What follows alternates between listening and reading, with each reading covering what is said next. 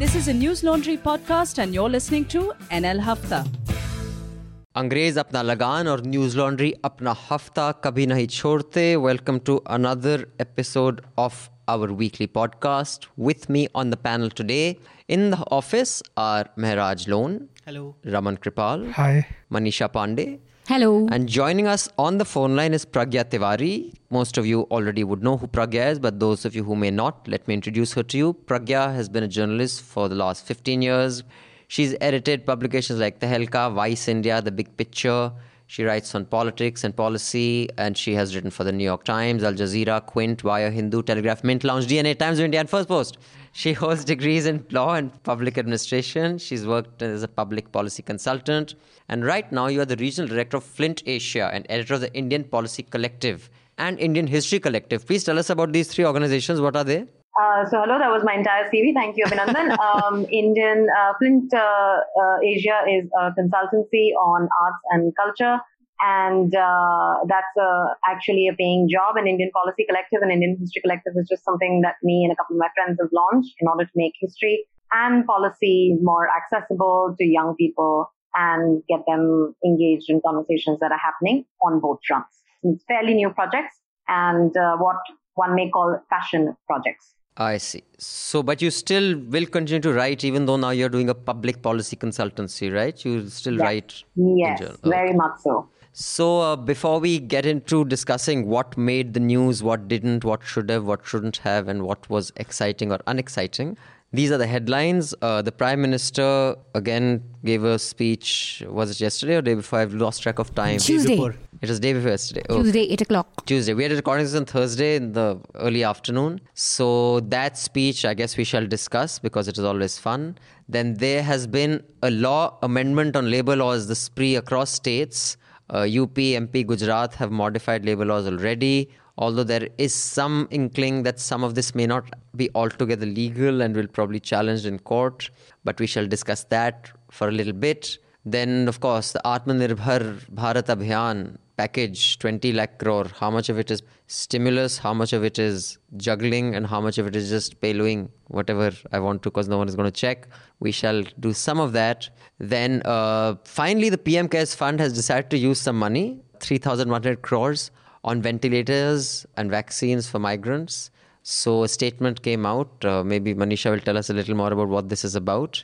Then Nirmala Sitharaman and her most able Minister of State Anurag Thakur, who about a month and a half ago had said that COVID will have no impact on the economy, was sitting and announcing the package. I was hoping some journalist ask him, लेकिन Sir, आपने तो बोला था economy will impact ही नहीं पड़ेगा ये क्यों आप स्टिमुलस पैकेज अनाउंस कर रहे Then Vande Bharat mission, 6,000 Indians stand abroad have been brought back and uh, flights are going. And I would like to reiterate, as the government has it, you have to buy tickets on these flights. So that entire thing that poor migrants are being asked to pay while rich people are being flown for free, the government has become very sensitive to that criticism.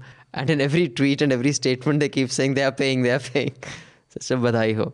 Then there were some horrible news as well. There was 16 laborers who were crushed to death mm, on Friday. And uh, in fact, this was the day after we recorded yeah. our podcast yeah. last week. And after there have been a series of other, not necessarily deaths, but really heart wrenching images and videos mm. of people trudging along thousands of kilometers with their families and children. Deaths also in accidents. Yes, and, and not just in accidents of starvation or yeah. fatigue or exhaustion or whatever it is. NDTV had that report where the reporter met a tempo with 19 people in in the morning. Who died later. And yeah. then he met, you know, in the evening on the same road, he saw that the tempo had, had an accident and the driver died. And there's also this story about this 19 pregnant people in one tempo. lady who just gave birth and then started walking all over. Yeah.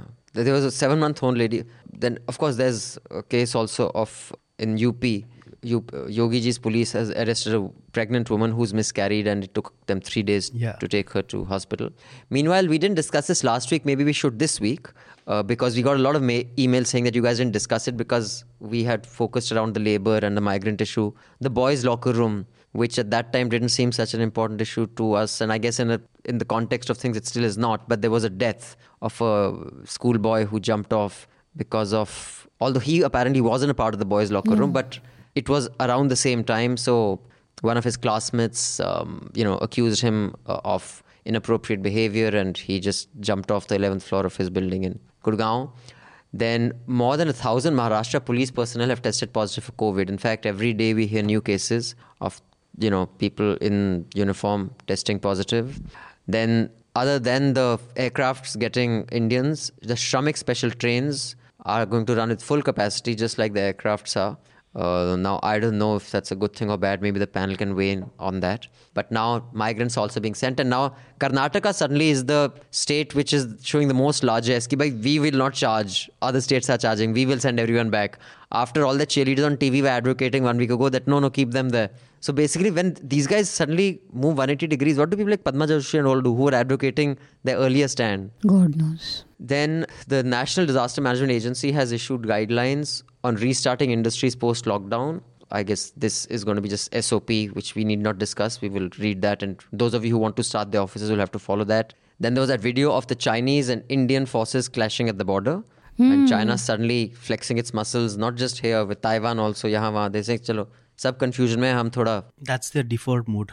कुछ नेपाल के साथ भी controversy हुई थी ना I think they Nepal had summoned Indian envoy for some road. yes yeah, yes yeah yeah yeah Then the Delhi High Court has granted an interim protection from arrest to the Delhi Minorities Commission chairman Zafarul Islam Khan for his social media posts. He had just uh, in the backdrop in, of, of the Delhi riots in northeast Delhi, he had put up a post saying that I thank Kuwait and their government for backing us. And also, he apparently said something complimentary about Zakir Naik. And that, but I mean, the, uh, they slapped him with sedition. He basically said that um, they should realize uh, you know what muslim nations can do i mean something to that effect that if indian muslims we haven't yet approached the arab nations but if we did they should know you know which is a bit silly it's a I silly mean, statement slapping a but case like sedition is seditious. It's too much. You are you are just course, killing yeah. the freedom of expression. And meanwhile, India unemployment rate is now at 23.97% according to the Center for Monitoring Indian Economy. And uh, Nomura says that India's GDP is to contract to 5.2%. Uh, I don't know how much that is because others are saying 0%, some are saying negatives. So these numbers now are just numbers. we'll see what happens. Another interesting story was the Indian Express story, uh, which said that uh, the Tablighi Jamaat video that had been circulating on social media of him telling people to come despite COVID was doctored. And uh, the government obviously denied it, but not The only police. did they deny it, the police then slapped a notice on them. They've asked the reporter to come as witness in the case, and if he does not comply, they can uh, detain him. 170, section 170, I think. So, which This, is, this is the Indian Express reporter. yeah, Indian Express reporter. And edi- Editors Guild today has Yeah. condemned Ish- it. issued a statement. So okay. that was, I think, one one of the few cases in India where a journalist is being asked to is expected to ask to give his sources. I'm guessing that's what they want. No, but that happened no, in Kashmir also. Right? Yeah, of course, Kashmir to hota. No, it has been no, no. Yeah, ah, it has been asked. I think in Tehelka there was one uh, story that. Uh, Khetan hmm. had done one uh, story. This was section 164 statement of that uh, sadhu in Asimanand? some case. Hmm. Sa- क्या Aseemanand so there, the, there was a case against uh, Khetan. CBI had summoned him, and they in the court it was asked that. Uh, What's your source? we- uh, In my case, also that story which I did against CBI director. So Supreme Court had asked if you give us, tell us our source. So, so did I have to reveal the source? No, I uh, my source was ready to reveal himself. It's an, another big story. I mean, No, but what, what about but Ashish's? but, but uh, Prashant Bhushan told me that no way. If you give it in sealed cover within four hours, this will be out and your source will get killed. That's what Prashant Bhushan told me at that time. He said, no, we will not. But then uh, there was so much pressure. The Supreme Court backed out. They they said, we'll. so then we have precedents that source doesn't have to be revealed. Yeah. So and just to add to that, a lot of reporters, at least I, that I've spoken to outside of Delhi, have started telling us that told me of instances where the police has started calling them to the station for questioning after a story. That's really scary. Hmm.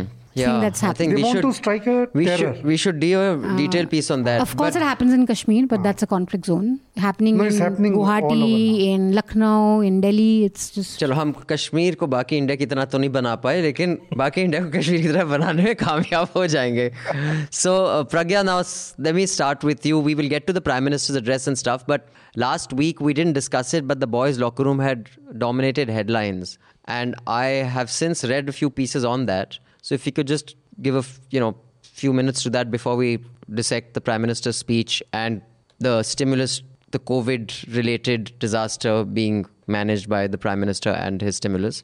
What do you make of this? Uh, and just for context for our audience, there was a bunch of school kids between the ages of, I guess, 15 and 17 who had this Instagram group where they would, you know, talk about women uh, in ways that are disrespectful and offensive. And one of those people had also spoke, you know, spoken about raping a girl.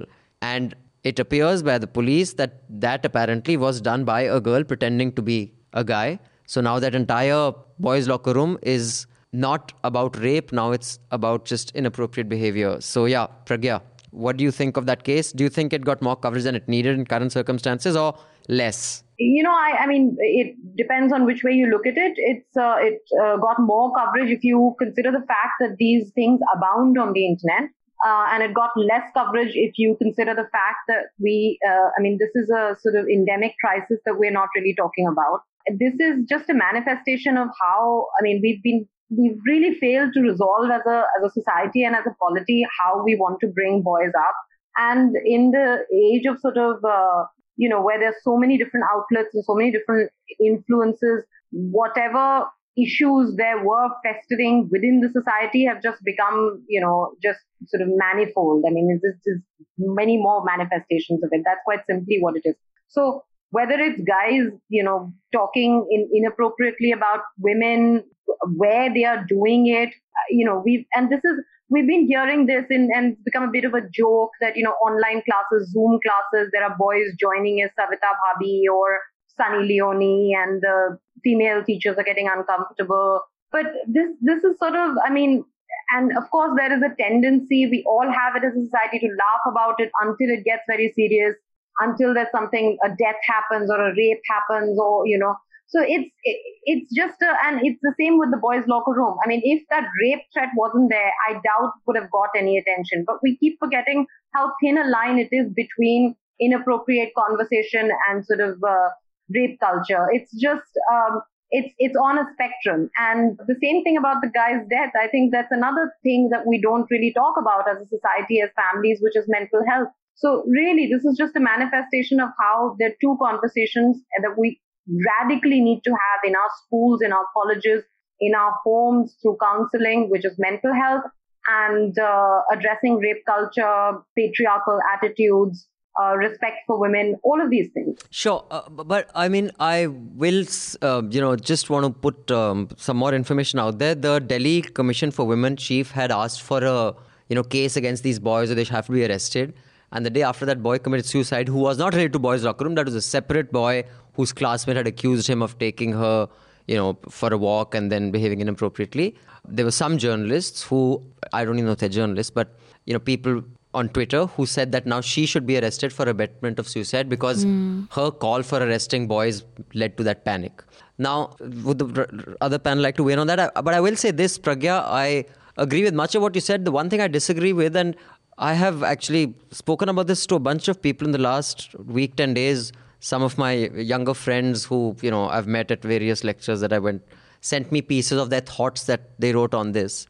More than one, uh, you're coming from it from the point of view of a woman saying that this is a spectrum, inappropriate or loose sexist conversation in a boys' locker room, whether it is a metaphorical locker room or actual physical one, and rape being a spectrum and that boy also you know, one of the boys who wrote that piece, I said, I disagree and I, you know, hope you don't publish this anywhere.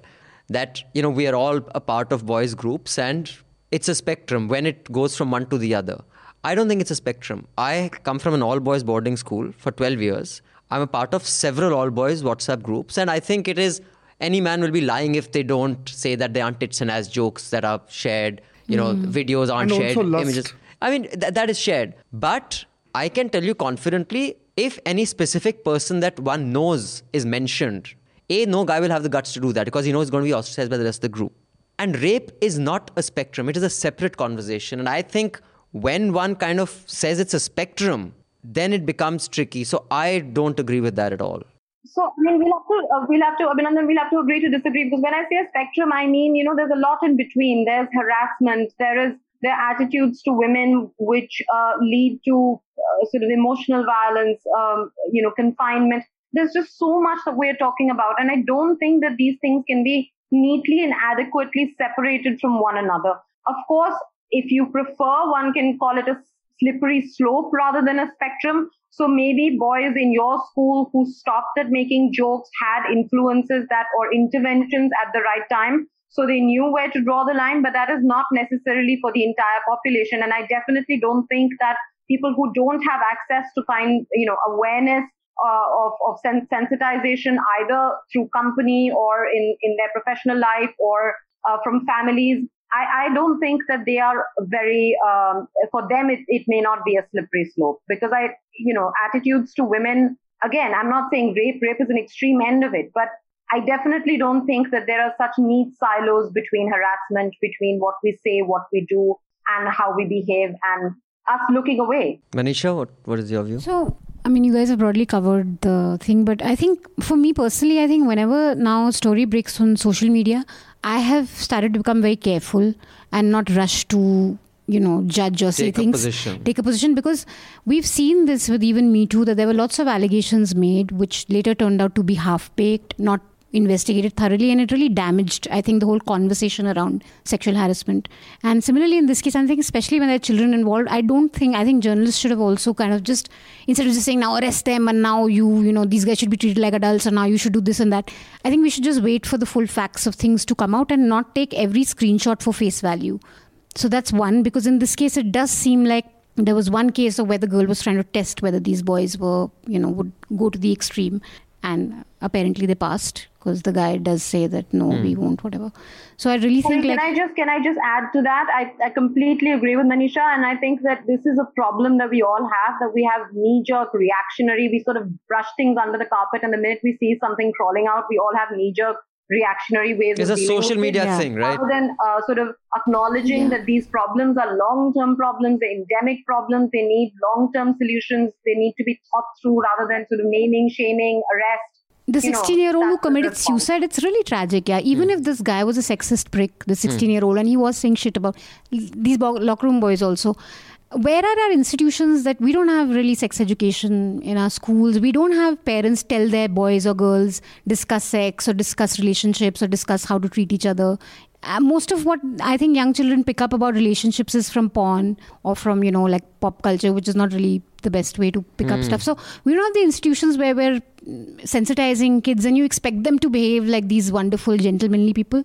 They're not going to be. And in fact, I, right after this, I saw this Instagram post with this boy had put up and then he put it down. But I was just thinking, this guy is going to grow up to be a incel woman hater because you know he was obviously angry with this boys loco thing and he's like. Mm you know, women don't dress like hoes. You guys are hoes. And why don't people huh. say anything to women? Hmm. And it's all, and he, now because of this, he's just come to this point of hating the idea of feminism or women or right. whatever. So, no, it's also got to do with what you're saying incels. You know, they're just, uh, I mean, for those of you who haven't been following that conversation, they're involuntary celibates because they don't get any attention from women. They ended up just hating women and just want violence but to them. The 16 year olds who got trapped in this thing because of the sort of shaming that you're suddenly exposed to, and you're not really un- fully understanding what's happening because, like you said, it's normal talk. It can lead you to then just abhor the very idea of feminism or respect or listening to the other you know listening to women or understanding yeah, I think with sexism so, it's a bit uh, Mehraj and Sir please come in but I think with sexism it gets a little tricky because people tend to be very careful with good reason because the you know the world we live in is optimized from and I give the same example everywhere that right from the size of piano keys to the size of a gun to how you grip a mic it has all been optimized for a man's hands and not a woman's hands although there was a very interesting article I wrote the woman the, the concept of the piano came up from a woman but when it was designed, it was designed for a man's hands. That's why there are such few women pianists because they have smaller hands. So in that context, people are very careful about it. But I think just like not everybody who cracks a Sardar joke is racist, or everybody who cracks a Jew joke is not racist. So everybody who cracks a joke which is sexist is not sexist, is what I'm saying. But because the conversation on gender is so is complicated, and like I said, because the context and because of the level, like of, of, of misogyny that exists in our country, I think it all just gets clubbed into one, which also confuses kids. I think that's why kids are like, will I get lynched for this? Also, Sorry. I think the larger tragedy here is whenever these things happen, we always look at the symptoms rather than the bigger problem. And the problem is very complex. I mean, misogyny, patriarchy, those are embedded. I mean, they have been accepted as values, if hmm. I may yeah. say so. I mean, sanskar. Yeah, sanskari. these, these kind of things, these kind of things, blue tick, uh, blue, blue tick Twitter handles say worse things on Twitter. Hmm. You remember some time ago there was this uh, that video of Rana Ayyub, which was morphed and she was shown, you know, like a porn clip. Yeah. I mean, Manisha, Pragya, woman journalists will know when they get the worst kind of abuse Hmm. Yeah. online it's a similar thing. So these problems are the problem is one at the family level the religious institutions have failed the education systems have failed the culture the larger culture if you put it that way that has failed. This all flows from that. Because these i mean children they just people don't come from their mothers of course, having sure. learned this right? They- they pick it up when this they're- up. And if it's it's a 16 year old boy he has only picked it up from school from his parents from his immediate surroundings he doesn't have that much of an exposure that much of an reading so he's picked it up from there Yeah, I- somewhere but I think yeah, like Pragya said, it has a lot to do with your family. I think if, if you just make it compulsory for everybody to grow with grow up with one or two elder sisters, everyone will, like kind of fall in line. I think No, more than anything don't else. think so. I, I, I, I mean, there are men. I think the problem is further compounded compounded by uh, social media trial. Hmm. I mean, you have less legal intervention in these kind of cases, Right. but you have more social, trial by social media. Even uh, I think before we came to know about this girl impersonating and asking that rape thing. eh, Before that, I, I saw that on social media already there's one woman who came in defense of these boys. She came out with a girls' locker room. There's a girls', Girls' locker, locker room. room, I uh, see. So they're also, I mean, they are lusting, you know. For, right. uh, so Oh, really? those kind I of. didn't see huh. that. I, I, So I actually came read a little bit about this. Yeah, Huh. I had some. So so but but but then then she is trying to defend. At that time, we didn't know. We thought that the rape comment has Was come from guy, the boys. right. So you cannot compare, you know, the the rapist culture with the lust. I mean, I mean yeah, the boys. and, and also I think this is a bit like you know because A equals B, B equals A. I think it's I would best you know respond to this from that. I think I don't know what it is. Chris Rock. It was a black stand-up comic who kind of explained like many people ask rather stupidly that how can black stand-up comics make white jokes, but a white stand-up comic can't make a black joke. So he said, of course you can, but first what you need to do is here's what you need to do. You need to invent a time machine, go back 3,000 years, ensure that some black king or black corporation, civilization dominates you. Then all of us from Europe, uh, from Africa, come to Europe. We fill you in our ships, make you our slaves for another thousand years. Then we subject you to, you know, segregation for another 50, 100 years. Then you can come on the stage and make this joke. So similarly, I think in a world where the overwhelming, not overwhelming, almost complete exploitation, assaults, violence is from men to women. I don't think, even if there was a girls' locker room doing exactly this, even then context matters. I, you know, like a white guy can't make a black joke. not just violence even otherwise the entirely power especially in this country is with men Right. Yeah. So, um, I, uh, Pragya, if you have anything to add on that, uh, please feel free. Because then I would like to ask your views on uh, on Atmanirbhar. How Atmanirbhar are you? Are you ashamed or not yet? If you're wearing any foreign clothes.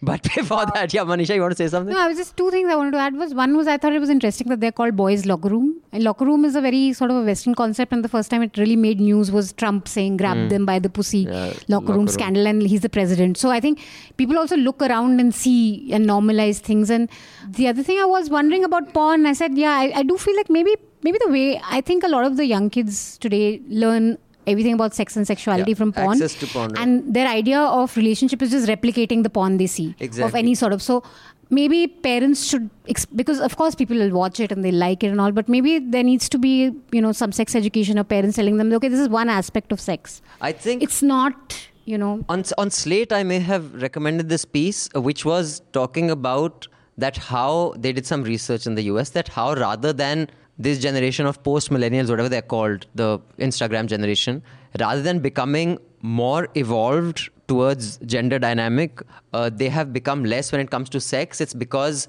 the baby boomers and Gen X, that's my generation, didn't have access to porn. So in our formative years, our understanding of you know what Godek said was reading a human digest, and then he clutched her, and as he hugged her, they squashed against each other. तो भाई उसी से हमारा तो बड़ा excitement हो जाता था वो चीतल पे मिलती थी when we used to drive from Dehradun to Delhi. The you know bus would stop, all the boys would run, and it used to be Cheetal. this photocopied. You know there would be some best. Samantha Fox on the cover or something, and these so you had to read. Today you click a video and you have bloody video clips of you know slapping happening. It's just violent. Yeah, so yeah, yeah, yeah, that yeah. Slate article said this generation is actually worse when it comes to understanding sex than the baby boomers and Gen X. So I think the reason is purely Yeah. access to video porn. No, also, Manisha was like sex education, but the problem with that is in 99% of the homes and schools, it's considered a taboo subject. They don't yeah. talk about homes it. Maybe, so samjayega kaun? But I guess what's the right age now? Like what at 12 you start telling your kids because I think so because I think also, also so evolved now that No, puberty like, also know. started hitting earlier na that there is a scientific study for yeah. that. Sorry Pragya, go ahead and then please tell us about uh, whenever you want to switch about if you heard the speech and what do you think. uh, about the speech. Well, Atmanirbharta. No, but if you want to have anything to add on this, feel free, and then we can move to the next subject. No, I think we've pretty much covered everything. I think we can we could spend the next hour unpacking how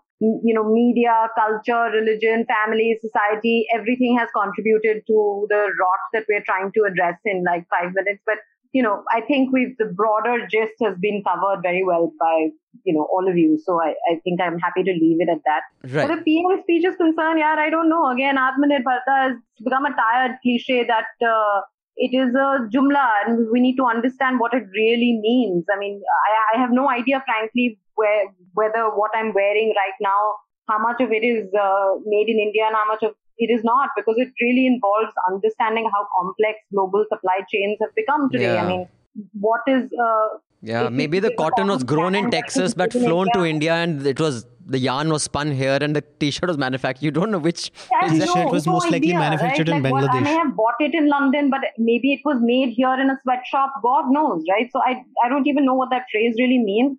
In terms of policy, the only concrete step we've seen towards it is the, uh, you know, the under under 200 crore uh, foreign tender announcement that Nirmala Sitharaman made. Um, it uh, should pass the WTO test. I don't think we'll have trouble with that. Um, probably an economist could weigh in on it, uh, but uh, I do think it's a step backward. I mean, the reason why this was allowed in the first place was so that we could have access to what's the best in the world. But if it is a short term measure and it needs to be done, it needs to be done. Other than that, all it really means is we need to boost our own economy. And I mean, that has been the mandate forever. So I'm, I'm So not it's not new. sure. But did did he? You think address everything that the prime minister of a country what it's going through right now should have addressed? Raman, so you can comment on that, and then we'll move. Sorry, I mean, I just gonna add Sure, one sure, thing. Of sure. course, there was there was. I mean, we all know this. We've all made sort of jokes about it, snide comments about it on social media. There was so much fluff. But uh, I think the most inappropriate thing he said in that speech was when he spoke about migrant laborers, when he spoke about laborers, workers of this country having done tapasya and given tyag for the sake of the country. I mean, that really infuriated me. It was just a sort of, you know, it, it was a throwaway comment, but just to imply, because tyag and tapasya involve volition. I mean, just to imply Right. that these people are going through these hardships willingly for the sake of this country and have not been just abandoned and let down and just sort of crushed by states and institutional and bad policy decisions is it was just extremely inappropriate. Hanji sir, did you watch it live? Also? of Acha, course. of course. Atmanirbhar. Atma- ah. Atmanirbhar is, I think, is quite right. When I mean, I think in this COVID two months, we have realized that each one of us Is has to be self-reliant. Otherwise, you are screwed. So, having said that, he is talking of self-reliance in terms of, say, manufacturing. Uh, I don't know how the economists look at it, but I know it for a fact that if you see the manufacturing units all over the world, I think we are not even contributing one to two percent of it. Overall manufacturing Ha. world, oh, sure. So you are going to you have to achieve that 98%. The kind of global economic uh, you know scenario that we have and we have signed those treaties we need to ensure that the foreign goods i mean which come we need to compete with them okay so now Hmm. you now can't suddenly turn protectionist. you, you say, can't huh. become protectionist. Hmm, you right. cannot become self-reliant by ensuring that Chinese goods will stop coming to us. Hmm. No. Similarly, the U.S. goods will. Those cars are going to come. Hmm. Okay, so uh, so the German cars are going to come. So you need to compete. I mean, I'm, I'm talking of cars, but, But uh, on everything- even the small things also. So so I don't know how you're going to. I think I had spoken to some economists, you know, about two years ago that we have lost that battle. when it comes to manufacturing. Because if you see over a period of time, 90% of our manufacturing in the past 10 years or 15 years, they have closed their, they have shut their shops. I had go, uh, I got a micro story done in No- Noida, where we had this electrical, uh, you know, uh, factories. Now those factories have become godown, go, uh, Godowns, godowns because there's for uh. Chinese products. Right. They have stopped manufacturing 90%. I mean, of at a it. level when even your Diwali Huh. thing and your manja, which you flew kites with, So I just Even wonder. that was coming from Huh, China, then the- what- I hmm. think these are just the words. What is your roadmap to become self making that I mean, that you need to spell out. couple of things first uh, i think pragya talked about his use of ta- tapasya and hmm. tyag and all that for this has been a theme of his speech since the beginning since the lockdown began and even before that. I mean i've written about it also. So this idea of service and sacrifice it's always for these kind of people for these poor people hmm. who are there to serve us. This is a brahminical conception of service service. I have written about it. So anyway that's one thing. Second part is i didn't understand half the speech because i don't understand sanskrit obviously. Hmm. Third part is atmanirbharta is essentially what they're talking about is swadeshi which has been like the whole rss economic paradigm since the beginning. I don't think that's necessarily bad I don't agree it's necessarily bad. If anything, this whole pandemic has shown that you can't the the economic order that has been created over the last 40 years where everything China is manufacturing use of resources, which means the cheapest use, is not necessarily yeah good basically the, the, whole idea is that the product has to be as cheap as possible for the consumer Hmm. This has shown that that's that's a very precarious thing because Depending on what you put on the balance sheet, because something like this, when this comes on the balance sheet, then it's not profitable. no exactly because i mean you needed uh, test kits. You had to bring them from china and they were faulty. You had to have ventilators. You have to have other stuff. You have to have your own i mean it's a good thing to have a swadeshi capability especially in uh, sectors which are essential sectors like healthcare, like education, education, like other right, stuff sure. like food and uh, medical supplies medical supplies india is anyway doing good so I medicines and stuff. So this is not a necessarily bad thing. What the problem is the conception of Swadeshi they have is different from the usual indigenous self-reliance that people talk about in say in the west. Conservatives and liberals both left and right. Their idea of self-reliance is the working class is at the center of it. Hmm. So if they want the factory brought back from china their idea is that the work it helps the working class. The and it becomes a up. huge election issue. I mean, you can actually win an election promising that we will, you know, stop yes but at the center of it is the working class Right, that you have to help them. In this the rss idea of uh, swadeshi the center is the capitalist class. So all the capital all the factory everything will remain with the brahman banya class. The, all the others will just serve. It's exactly the same thing they have done with the package. So all these things they have announced so far is for the owners of the capital right owners of the Hmm. it's factories not direct transfers towards for anyone. the people, for the working class, what have they done? Hmm. They have removed even the last shreds of security they had by dismantling all labor the laws. labor laws, which is yeah, more to say. Sorry, sir, you're saying something. Then Manisha can come. Hmm. In the US, the same thing is happening because oh, everybody has gone to China for Hmm, sure. production and everything. In the US, everybody is saying that yes, we should bring back our manufacturing units here.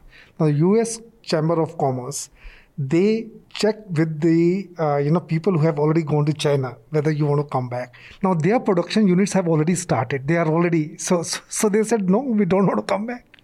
So I mean Right. now now what I'm trying to say that the uh, the the laws are such the global laws, economic laws, and business laws are such that uh, It's not that easy. It's extremely difficult for us to become self-reliant. No, but if I think, uh, sorry, just to, if you have the political will, if you want to do it, you can. I mean, the factory owners are refusing to bring it back because it's more profitable for them to keep the factory in China. If the government forces them, like for example, uh, there was this recent example, uh, what's his name? Richard Branson, that Virgin. Hmm, Virgin, yeah. all his money is in a tax haven, right? His companies are in a tax haven. When this thing sta- stopped, so he's asking the British government to bail me out. They said, bring your factories here yeah. Bring your business here. We'll bail you out. Sure. So you can do that. I mean no, there are ways there are incentives protectionist you can't become protectionist a.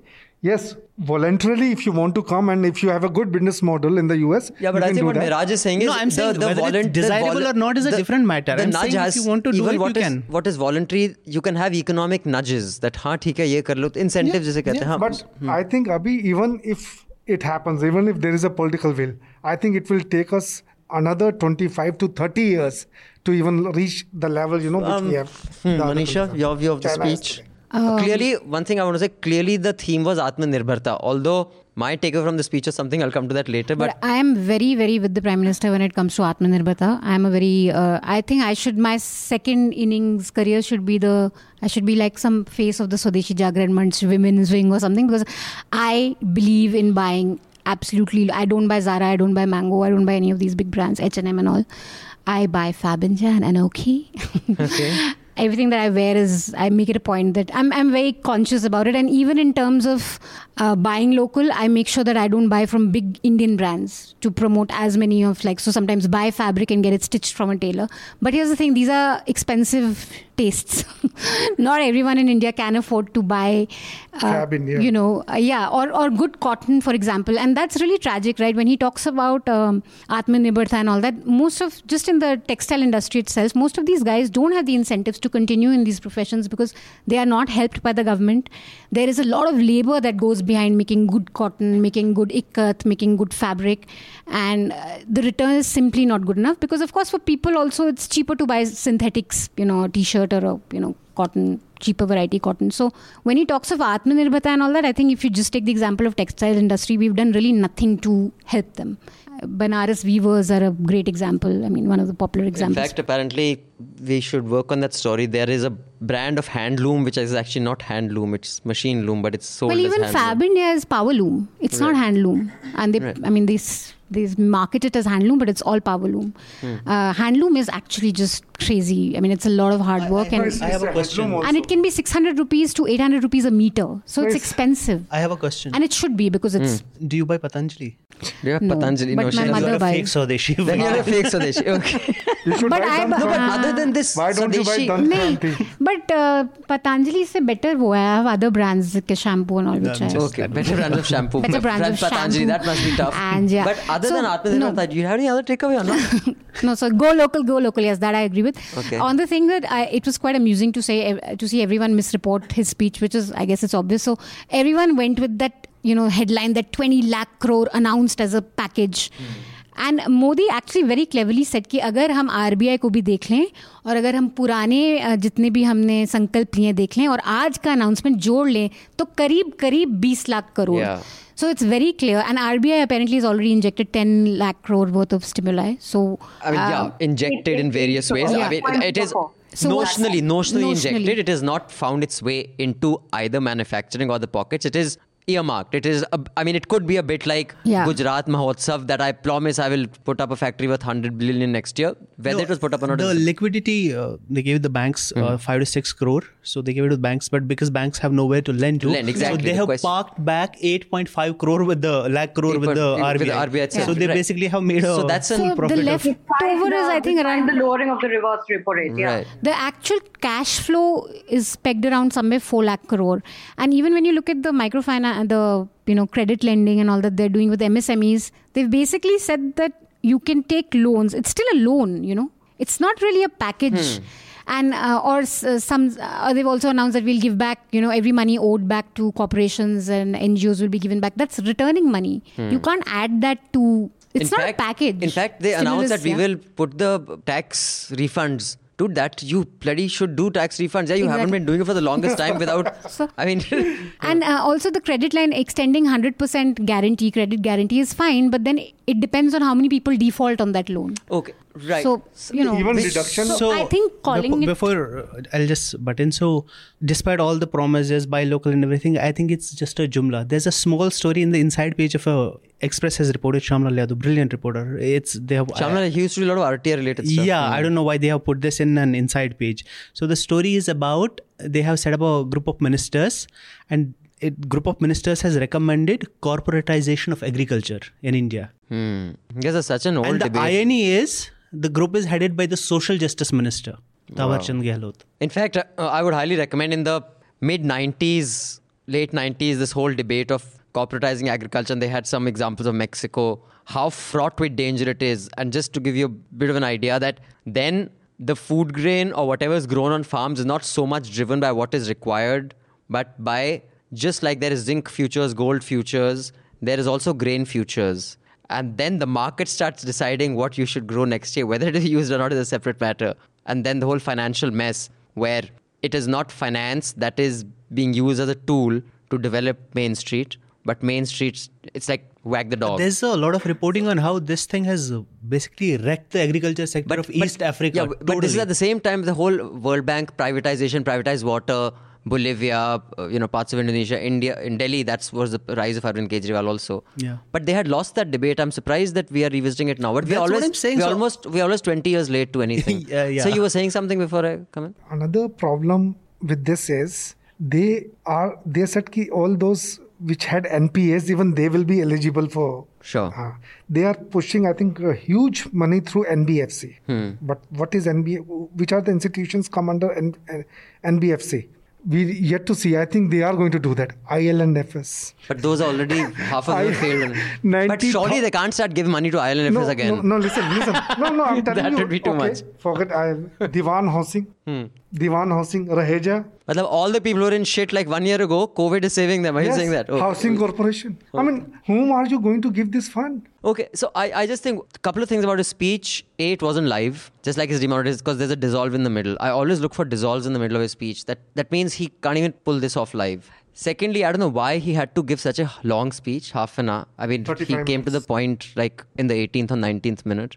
But Y2K. Y, that was that the the. Y2K, I've tweeted that that India saved the world during the Y2K disaster. What Y2K disaster is the biggest joke Yeah, in 2000 when the that. millennium trans jo bhi kota, the new millennium hit. I mean, like Y2K was the biggest non-event, and we saved the world from that non-event. I mean, like, you know, I, I really want to. I, you know, it would be disrespectful for an Indian to ask because you're running on your own prime minister. I want someone to ask Trump in the next press conference. What do you think of India having saved us during the Y2K crisis?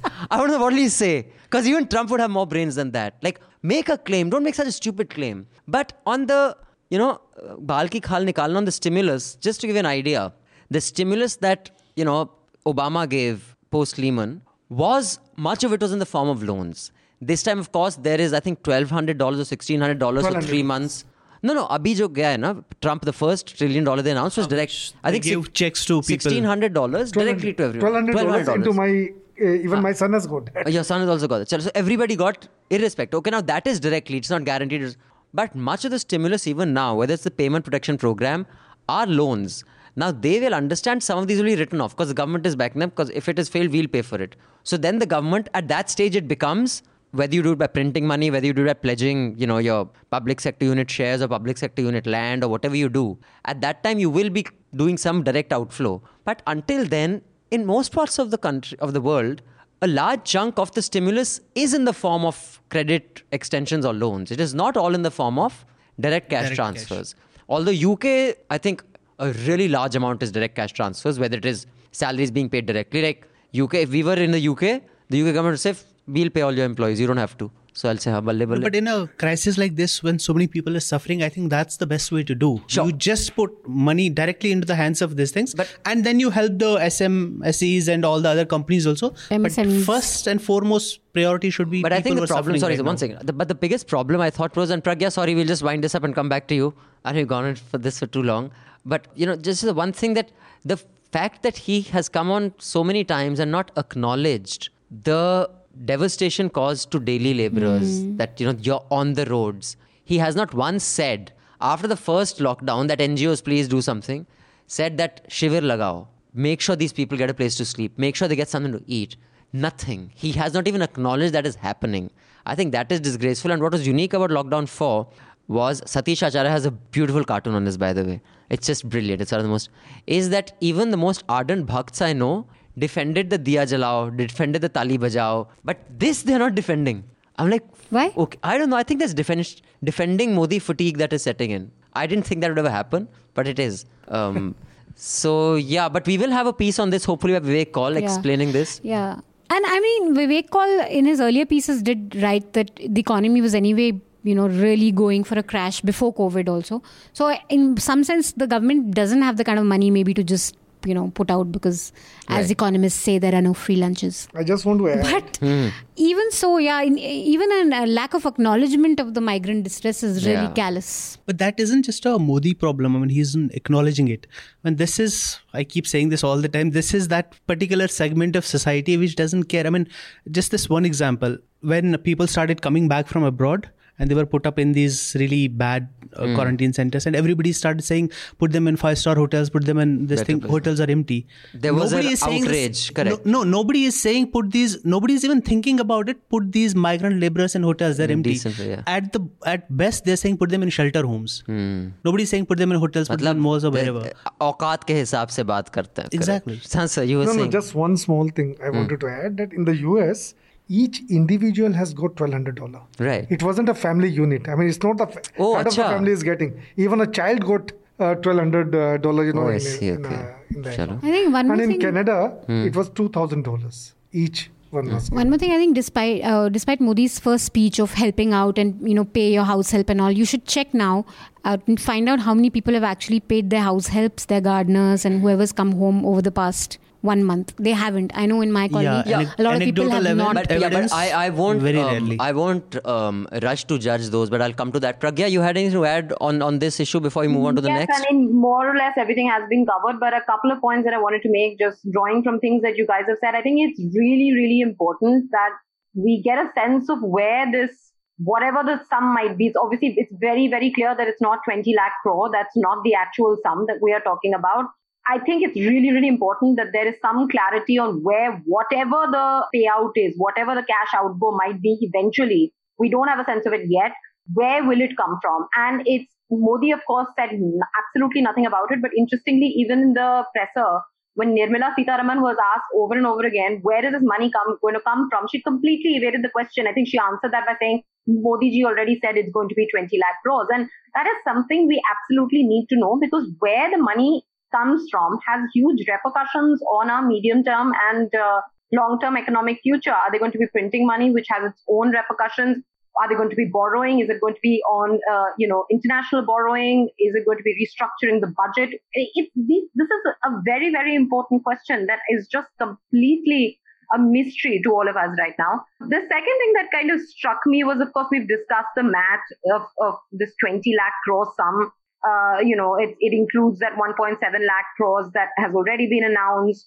But interestingly, he spoke about the RBI liquidity. Now, it's slightly inappropriate again because the RBI technically is, uh, and in fact, to a great extent, even de facto, is an independent uh, institution that determines monetary policy entirely by itself. So, for a prime minister to come and talk about the 8.04 lakh crore liquidity injected uh, into the system by the RBI as if it's part of what the government has done is, I mean, you know, these things because it's Modi and we kind of expect so much fluff from him that we these things slip by unnoticed. But you know, institutionally speaking, that's kind of inappropriate. Um, so that that's you know, those are two observations that I had, and you know, the other thing, of course, is you know, Nirmala Sitharaman has announced a bunch of things. It was already addressed that NBFC is extremely problematic. How will these NBFCs be picked? Is the is is it going to be uh, sort of direct debt buying by the government? Loads of unanswered questions when it comes to how this money is actually going to be spent or if it's going to be spent at all. We've heard of packages before, and nobody has any clue. No audit has been done in public about whether or not they came through, whether it was a you know infrastructure package, Bihar package. All of these things have been announced before, so there's that to consider it's really sort of disheartening that nothing has been released for the states. I mean, if we all know that the burden of actually taking us through this pandemic and its various repercussions squarely falls on the states and they are Right. in, fin- in a financial mess. They just don't have the money to do what they need to do on ground. And I mean, there's been a clamor for the center to announce packages for the states forget about that. Even if they clear the massive amounts of GST dues that are owed by the center to, to the state, that would have been a huge help because that's where really the bulk of work will be done. Which is and also finally, like, uh, sorry, uh, and finally, like someone pointed out earlier that most of the uh, this concession was for you know the capital. It's uh, a pity that we are talking constantly about migrant laborers, but again, there's been a, a clamor from from so many of us that PDS needs to be universalized at this point in time. Uh, Manrega wages need to be doubled, man hours need to be doubled.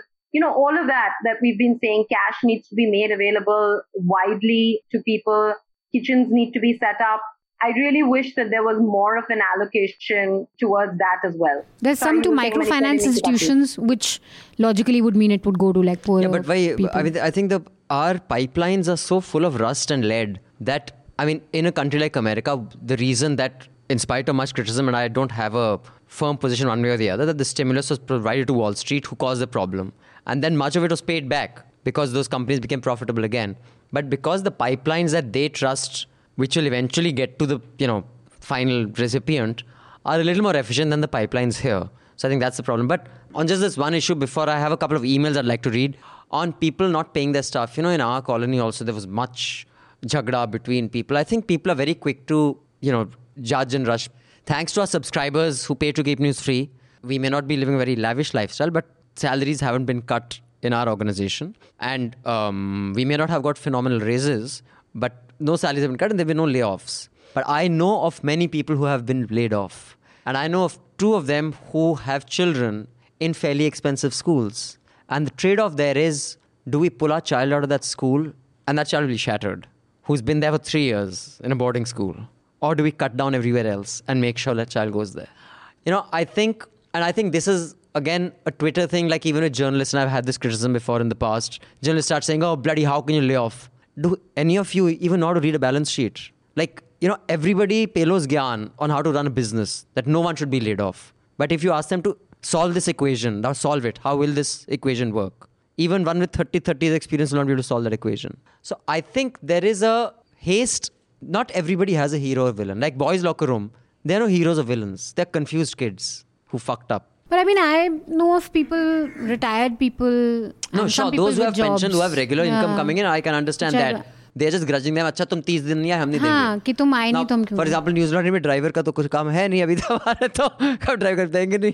Yeah. लेकिन लेकिन of course you don't do that but people who are doing it for reason of liquidity I can understand it No, but Yeah, that's, yeah, of course. I mean, that's also different. Only one Yeah. aspect of it. I mean, there are people who don't have anything to give to their workers, so they're in the same boat pretty much. Exactly, yeah. But there is Ambani ji who gives uh, 1,000 crore to PM Cares Fund. and then 150 की 1000 कितना दिया था one thou- 500 on his own and 500 तुम from लोग this Ambani thing. को बदनाम कर रहे हो मैंने लास्ट टाइम Or के even small, पॉडकास्ट में small- पॉइंट करा था he has double the income No, but he has slashed of the his income. uh, Once no, the of his company- employees Of the one for company. one month of his own income. Petrochemicals business employees have been. No, but I think there are many companies cuts. that have given smaller, to the smaller companies, PM Cares yeah. Fund, yeah, yeah but yeah. have laid off laid people. off this stuff. But Network 18 is also his company. Is Ambani's company. Huh. also, one important point I think uh, sure. uh, Pragya raised is this uh, problem of center not giving their dues to the states, states. not just like the package, but not even GST dues. Mm. And the problem is that all the burden of handling this pandemic is now on the the states, states, yeah. because they've just like said we can't do anymore you take care of it and without the money it's going to be very difficult for them to do it So uh, hopefully look forward to the couple of pieces we'll have on this shortly um, once there's a little more clarity. Uh, so a couple of emails, uh, but before I do those emails, just had an announcement that those of you who've been listening to our podcast, we've launched a few new podcasts. One is Highway on my podcast with Rocky Mayur and me, and we bring you the highway during this lockdown period until you can get to the highway from our having traveled this country in length and breadth, pretty much every district by road. So check that out. Then our new thing that I'm most excited by is NL versus NL. That's Newslaundry versus Newslaundry. Uh, this comes under NL Conversations podcast. You go whatever podcast platform you're on, check out NL Conversations. In that there is NL versus NL, where us in the team who often agree with disagree with each other, uh, much as many people say that you're all in a bubble. Uh, but we more often than not disagree with each other. There we debate each other on issues that we disagree with each other with, and that is also open to subscribers. So if you're a newsletter subscriber, you've been sent a form which you can fill in on various issues where you stand, and you will have a match made either someone within the team or another subscriber, and you can debate with each other. And uh, therefore, uh, we can see that not everybody who is either in the team or subscribes to NL agrees with each other. In fact, I think last NL versus NL, we had a subscriber versus an NL team member. So we had Shardul, a in-house Newslaundry team member, debating a subscriber, Dheeraj, on should government spend on welfare. I see. So I checked that out, and um, if you're missing on Hafta letters being read out, uh, make sure the word Hafta is in the subject line, so the subscribers' letters will be read out. And might I also here remind you to pay to keep news free. If you've seen the Times of India today, there is a full page ad of uh, Arvind Kejriwal's beautiful face smiling at us. Uh, in case you're thinking, oh, what a coincidence, Times of India is not going at up these days. now you know why. That is true for every, every government ad. And at a time when the private sector really wouldn't even give you money to pay whatever past dues, uh, it is unlikely they'll be advertising. So every week or month, expect a different state government's chief ministers on your front page And that month, assume that you will not get any critical coverage for that state. And then, of course, then Modiji's full page starts. So if you're one of those who whines says, यार media बिका हुआ ये वो है तो आपने कौन सा तीर मार लिया इंडिया को इंडिपेंडेंट करने के लिए हमारे हैं करीब चार साढ़े चार हजार paying subscribers who are making sure that our staff is paid so all of you get the benefit of all the reports that we do. So about four, four and a half thousand people are paying for the lighthouse, and that lighthouse is lighting a lot of others. So if you have the money, and dude, if you're a student and all, mooch as much as you want. In fact, hack into a paywall and take the content. I will not grudge you that. But if you have the money and you're whining about the media and you're doing jack shit to support independent media, well, you are quite like the Atmanirbhar types. so uh, go to newslaundry.com, click on the top right hand corner and pay to keep news free. And if you have no shame, go buy a 500 rupee, you know, packet of cigarettes and spend on others and then over cigarettes say, oh, yaar, media bika hua hai. hai na? That, that'll solve the problem, as we all know. Too harsh? Chalega. Chalega. No, because you know, on Daily Dose, they are so nice. The appeal to our subscribers, Snigdha and all, Ayush. If you like our work, please consider subscribing. I was like, dude, no, that, that is too polite. But this email is from Dhruv. Hi, Hafta team. I'm a subscriber. My name is Dhruv. My question is on the recently UP government launched Ayush Kavach COVID app. UP government has your Ayush Kavach COVID app? They made it mandatory. Acha, they made it. Ma- okay, right. You can't uh, board a train now. Yeah, the basic thing that app does is it helps people to get help. So you want to say something? No, uh, even uh, I think uh, there is a news Hmm. that they are going to open metro. So if you want to board a metro, you have to have Ayush. Uh, Okay. So Th- Dhruv asks that it helps people get health remedies which can be useful to fight against COVID 19. And the app is being developed by the Ayush Ministry. I just can't understand one thing why the state and the center or on Arogya Setu and Ayush Kavach, why are they giving names by digging up so much into Hindu mythology? Dhruv, that's your biggest problem with It's his this? problem. but that's okay. Uh, that, by the way, isn't just a BJP problem. I mean, this is one of the problems that's been with the Indian state since the beginning. This drawing on Hindu mythology. If you go to Kashmir, so even the army, the most secular of the institutions, supposedly, hmm. you'll see their vehicles with saying in huge letters Arjun, Vajra, Hanuman. This, right. Those are the names of the vehicles. So that's a Uh, then going by general the problem, not a subscription BJP group on problem. WhatsApp. Guys, the Arogya Setu just means a bridge to health. I'm not sure it has any mythological connotations. Yeah, I mean, it is kind of. But even if it does. I don't see any problem with it. It's fine. I, I mean, I, I joined the subscribers group on WhatsApp and I found your number there. Can I ask you questions there? Well, you can't ask questions there, Dhruv, because there's so many. I'm on every group, and they're like groups for the US. There's the subscriber group for Canada, for Europe, for Delhi. So if everybody starts asking me questions there, then you know I'm done. So we have started this Zoom call feature, which we're going to do twice a month. We did one earlier, and it'll be uploaded soon. Where for about an hour, hour and a half, the team is available, and we like take scores of questions in that hour, hour and a half. So you can come on that, and that is for subscribers only. Next one is on 30th of this month. Oh, next one is on the 30th of May. So do join in on that and you can ask us questions there. Uh, then Sandeep says, I have been a Newslaundry subscriber for a while. Hafta is a podcast I have been hooked on for the longest. It's been seven years and Newslaundry feels so personal. It's not just a subscription anymore. Great to see the NL enterprise grow and flourish the way it is. Thanks, Sandeep. It's because of people like you and Dhruv and others and not for people who are listening to this for free and saying, oh, main kyun paisa? This email is in reference to the Indian journalistic community's response to the Pulitzer Prize being awarded to the Kashmiri photojournalists. I think a fair number of Indian journalists, apart from being biased, are also outright dim and incompetent, holding narrow worldviews. okay, Sandeep, you really Thanks. don't you don't pull your punches, okay? This But you will get along well. I'll For somebody well. who is a head of a uh, media company, you have a lot of disdain for journalists. I think you'll agree with him. I don't have disdain for journalists. I have a disdain for their business understanding. Twice a day, you say at least ki journalists are so dumb. No, no, such uh, dumb people. I always say business. They're I don't dumb, say they know nothing. I say they will be amazing on this and they'll have spent 30 but you ask them ये balance sheet पढ़ के बताओ वो नहीं पढ़ेंगे लेकिन मोर्चे join कर देंगे ये मत करो वो मत करो See, again, you just need. Anyway, so this holds true for the entire spectrum, right, left, and center. Okay, so on this, Sandeep has said sab gade hain. I recollect Jaggi kick off a conversation on one of the media rumbles saying a journalist tends to work in an ideological framework. That is probably the most foolish thing I've ever heard from a journalist. I acknowledge we all operate through biases and values we are brought up with, but that doesn't mean you view every story through that prism. More so for a journalist. A story like demonetization should not have a right or left to it. It's like journalists just have one job, and that is being objective or trying to be objective. Some of them don't even make an attempt. I often wonder about the schooling some of these journalists go through. How fragile are their values that commerce or a bias can so easily turn them into mouthpieces? There probably isn't another profession that rewards incompetence as much as journalism does. That I agree. It's obviously wrong to generalize the whole community, and I acknowledge there are a lot of people doing phenomenal work, but a profession that functions for and by public viewership warrants more discipline and scrutiny. Is this more of a societal problem with one's personal value integrity, or one to do with lack of professionalism in the, bod- in the broader community, or is it me being overreactive and other professions are just as bad? Sandeep. So, w- would you like to answer Sandeep's question? Is he being too harsh or fair or Pragya, want to go first? Well, I don't know. This is a bad week too. It's a very powerful letter, and kudos to you, Sandeep. But it's a very bad week given uh, that I am completely riled up about how journalists are being treated across the country, uh, including the cases in Gujarat and in Himachal Pradesh, Being locked up, yeah. So um, yes, well, uh, corporate media ownership. I think the uh, the Abhinandan, despite being as harsh as he was, hit the nail on the head when he said that. Well, until and unless you really you know work towards uh, making uh, or help media become free, you are part of the problem, and you cannot expect integrity. You cannot really expect independence, and you cannot expect perhaps standards either. Let's not forget that money doesn't just lack of money is not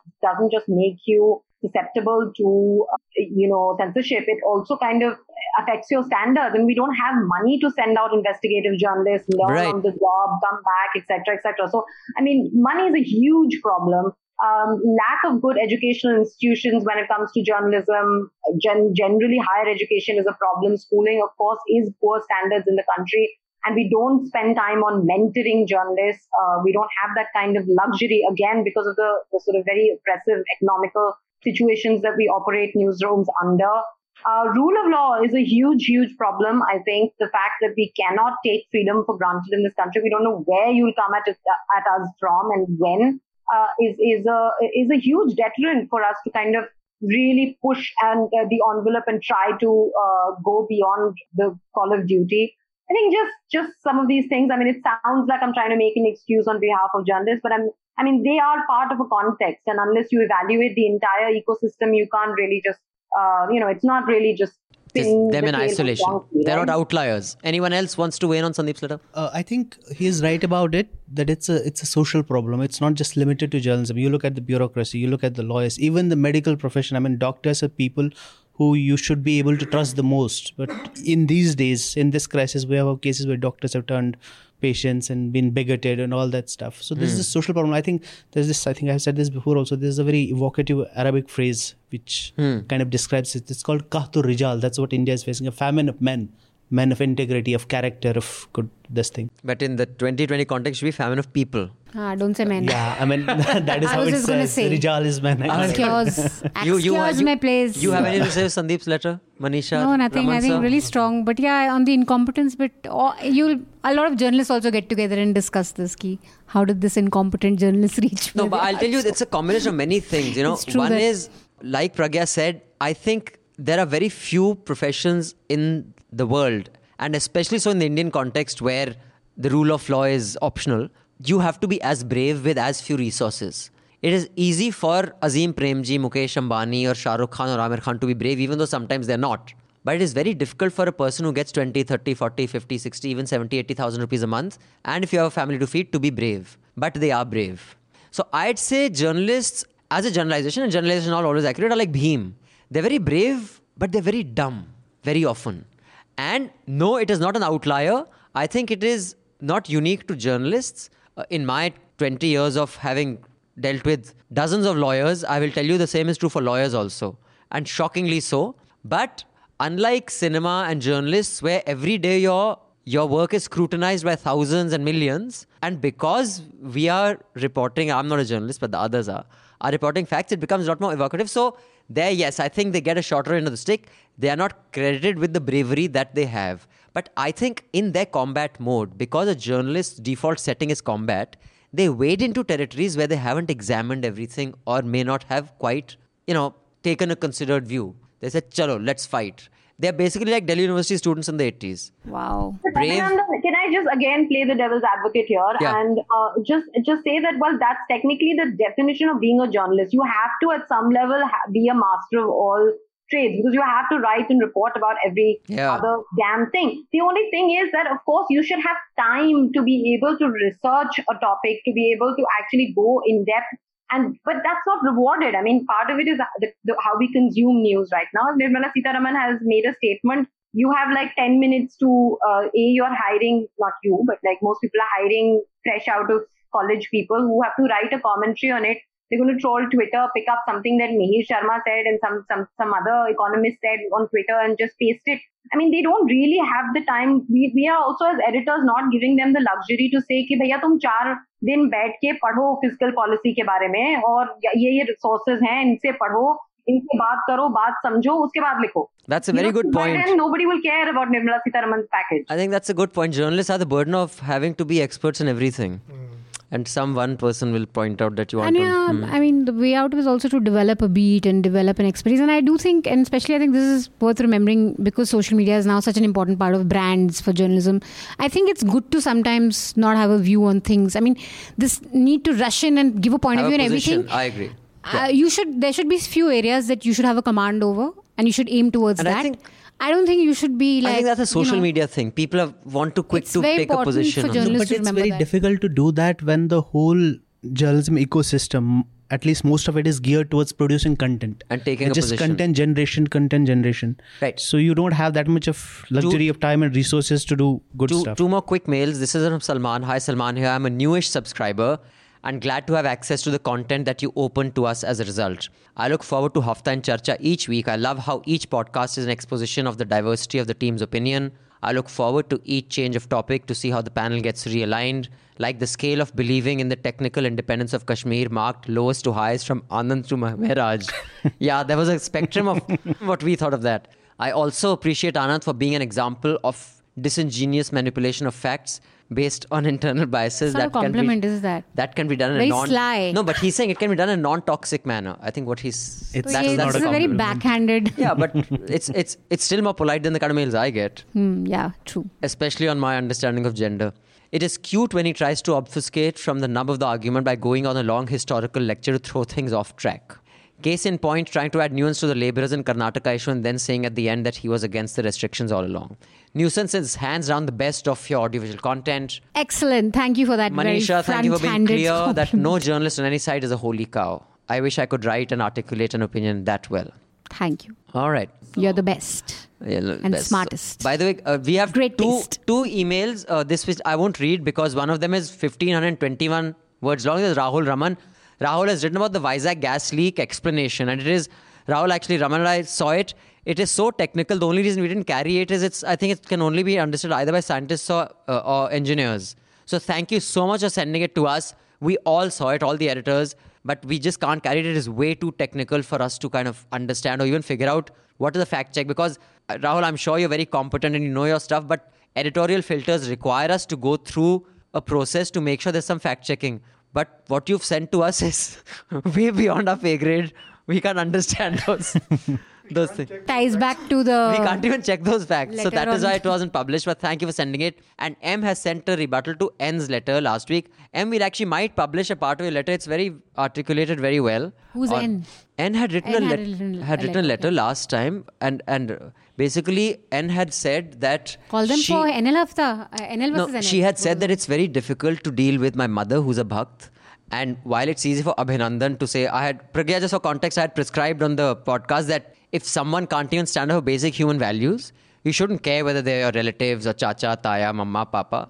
So N had, as usual, put me in my place by saying that is not a sensible thing to do. It doesn't solve the problem, doesn't make them see reason, and you can't live your life like that. So these are the reasons people are like that. And M has come up with another critique. Although M agrees to large extent, M has tried to kind of deconstruct why do people think like that? Not because they are bad or evil, but it's a colonial mentality which has led to a you know, underconfidence and a complex of being inferior because you were taken over by another power and you compensate for that feeling of inadequacy. So it's quite a long and interesting piece. So, MV i can't read 2,000 words here, but we might publish it. I will let Raman sir decide that. Huh, I think I read this. Abhinandan, I've also written a letter while listening to this to you. Oh, you have? Yeah. Have you? It, it's a very short note which goes, Thank you for a very entertaining, uh, another very entertaining episode of Hafta, but I am very, very disappointed as a listener that you failed to discuss the labor law uh, changes that are being made in this country and their repercussions. We are coming to that now. Yay! Okay, so I okay, but I haven't got to this thing yet. So those are the uh, three emails. This is not the end, by the way. Our hafta is usually one hour fifty minutes. Pragya, I hope you're not planning to go. It should end in the next that's 15 20 minutes, though. Yeah, dude, because this is the only time where people can listen to over Saturday, Sunday. I've been told by subscribers, actually, now to he must be. Uh, sorry, bro, I've forgotten your name. He used to drive every weekend to, I think, visit his parents, like in the US. From, I think he was studying, doing some postdoctoral thesis in Massachusetts to, I don't know where, like f- five hours. So he says basically that five hour drive, I listen to Hafta, I listen to Offer and all that is. so it's a long, long thing. So yeah, those are the emails. So now let's go to the labor laws. Pragya, you kick this off. I'm going to take a very long time, Abhinandan. Okay, so start uh, start uh, ringing a bell when you're like quite done with. it. Done. You go for it. Okay, no, I mean very very simply. Uh, I'm at the risk of sounding patronizing. Uh, for those of you who don't know what we speak of when we speak of labor laws, it's a it it isn't really codified. It's a it's quite a gigantic mess. There are close to 40 state labor laws. It's concurrent subject, which means states and the center can make laws regarding labor issues. So we've about 40 labor laws in states, and we have uh, oh no no sorry, uh, what am I saying? Hundreds of labor laws in states and 40 from the center. So that's what we talk about when we talk about labor laws. But um, you know the the way in which these labor law I won't even call them reform because that's really dignifying what is being done. It's abject deregulation. And the reason why it's really problematic is not because we don't have a good case to make for reforms. Reforms are long overdue. They are needed, badly, badly needed. But this is not how you do reform. You do reform by A, considering evidence, talking to experts, taking stakeholders on board, making sure that there is some level of consensus somewhere. Here you have BMS, which is such a massive part of the RSS opposing the labor law reform. So you can imagine how little they've done for consensus building. And forget about everything else. I mean, the bare minimum, that is legislative process, even that has been bypassed. It's being done through ordinances in most of these states. So, this uh, is uh, if you could just, Pragya, tell uh, I mean, I know you can't go through all three states, and as you said, it's a state subject. But Yeah. mota mota, if you could just put four five bullet points of the the implications of this uh, before you go on to critique the rest. Okay, so essentially, the uh, UP is the most extreme example of what has happened. They've essentially deregulated entirely, which means only three very, very basic labor laws are still going to be applicable, and the rest of them are all out of the window. Roughly, these uh, labor laws consist, you know, they, they basically regulate wages, they regulate the health and safety conditions, they regulate reg- regulate social security and welfare, and they regulate industrial relations. These are the four broad heads under which all, all of these labor laws are being or have been made. So UP has thrown all of it out. MP, Himachal, a lot of these have kind of taken out some of them, kept some of them, etc. But suffice to say, it's going to take very long to go individually through all the, like I said, there are hundreds of them. But suffice to say that the protections offered under these four broad heads have been massively diluted, massively, massively diluted. And this is problematic because in any case, enforcing these uh, sort of protections was always it, it, didn't really i mean they didn't they were laws on paper but they were not really always implemented they were not really always enforced and we also have to remember when we frame the debate as capital versus labor it's problematic because labor has very it doesn't have equal bargaining power workers just don't have equal bargaining power they don't have access to justice our we've talked about rule of law before our criminal justice system is terribly, terribly broken. I mean, the just the thought that a laborer or a worker could, you know, go file an FIR, file a complaint, take a case to court and win it, be able to afford lawyers is preposterous, even if they had bargaining powers. So, you know, that is the reason why we had a lot of these laws in place. the other issue, of course, is that you know people are going on defend the people who are defending these sort of what they call reforms are they're going on saying that the reason why we have such a large informal economy is because businesses were just fed up of these regulations and did not want to comply because you know there was rent seeking by inspectors, there was corruption, etc. And therefore they just fail to register workers. And this logic, basically, if you you know come down to it, could be extended to saying we should have no criminal laws because criminal laws at first pass are enforced by the cops, and the cops we all know are political creatures. They hmm. have biases and they're by and large corrupt. So we should just do away with all criminal laws. I mean, instead mm. of reforming compliance and instead of rationalizing laws, instead of reforming enforcement, you've basically thrown the baby with the bathwater. And as far as evidence on informalization is concerned, there's absolutely no evidence. In fact, ILO says that it is one of the many, many, many determinants of informalization across the world. And UNDP also has very strong evidence to support this. I'm happy to kind of cite these papers. They're, they're studies by people who know what they are doing. The second thing, of course, that people are going on about why, why this is ostensibly being done is so that you know we uh, we can spur economic activity. I mean, the idea is that you do away with labor regulations, and suddenly businesses are going to be uh, interested in investing in growth and you know in putting up factories, etc. Uh, this is again, there is very little evidence historically for this there is a solid World Bank study on India that it says, in fact, that says that in fact, labor laws are the fifth biggest problem. You know, we have. What are the first four? One, one I'm sure is getting permissions from government departments. Of course, I mean, you know, you don't do away with rent seeking corruption just because you do away. That's endemic. It happens everywhere. There's pro- there's land law issues. There's infrastructure issues. You can't enforce contracts. Rule of law is just what it is. Human capital investment is abysmal. Access to credit is abysmal. There is no policy certainty. I mean, this is another issue, right? Most of these labor laws have not been reformed. They've just been suspended for one period in time. You are not going to attract serious long-term capital when businesses don't know what is going to happen after three years.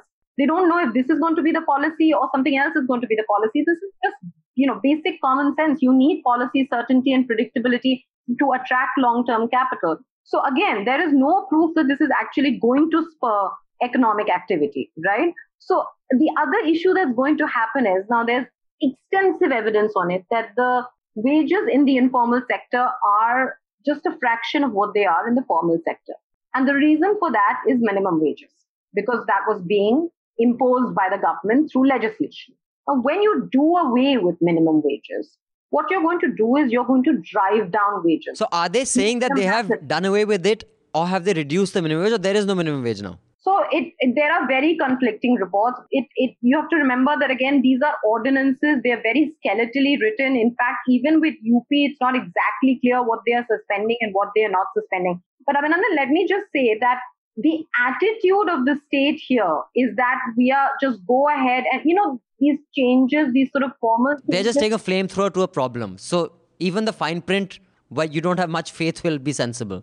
Yeah, not just that. I think the general attitude and the general signal being sent, sent to business owners is that look, we are going to be looking the other way when it comes to labor laws for the next couple of years or months or whatever the time span may be, right? So anyway, where there was little enforcement, you are now talking about no enforcement whatsoever, right? And the two areas that it's going to impact the most, one is wages. When wages start to fall, it's going to drive the demand further down. So, you know, you're addressing supply side problems ostensibly, even that we don't know if this is really going to address, but you're trying to do that. But on the other hand, you're basically, you know, doing something that could drive your demand to the ground. And the other huge issue is health and safety. I mean, on the one hand, you know, the National Disaster Management uh, Authority is issuing these SOPs about how testing needs to be done for a week before you reopen, etc., etc., etc. On the other hand, most of these people have just completely thrown out the Factories Act, which and we don't know what's going to really happen when it comes to health and safety of these workers. Sure. I mean, as it is, it was, the conditions were abysmal.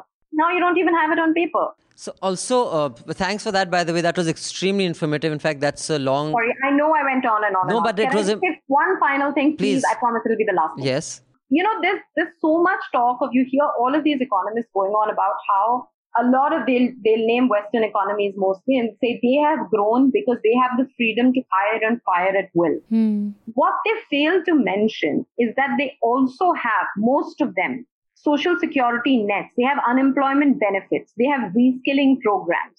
So when you throw, you know, you throw a worker out summarily out of a factory, they don't just fall away. They have some kind of a net to catch them. They can access some kind of unemployment benefit. We have none of those things. In fact, the, I mean, if they were to read the data of how many people starve to death in a country like America, they would be.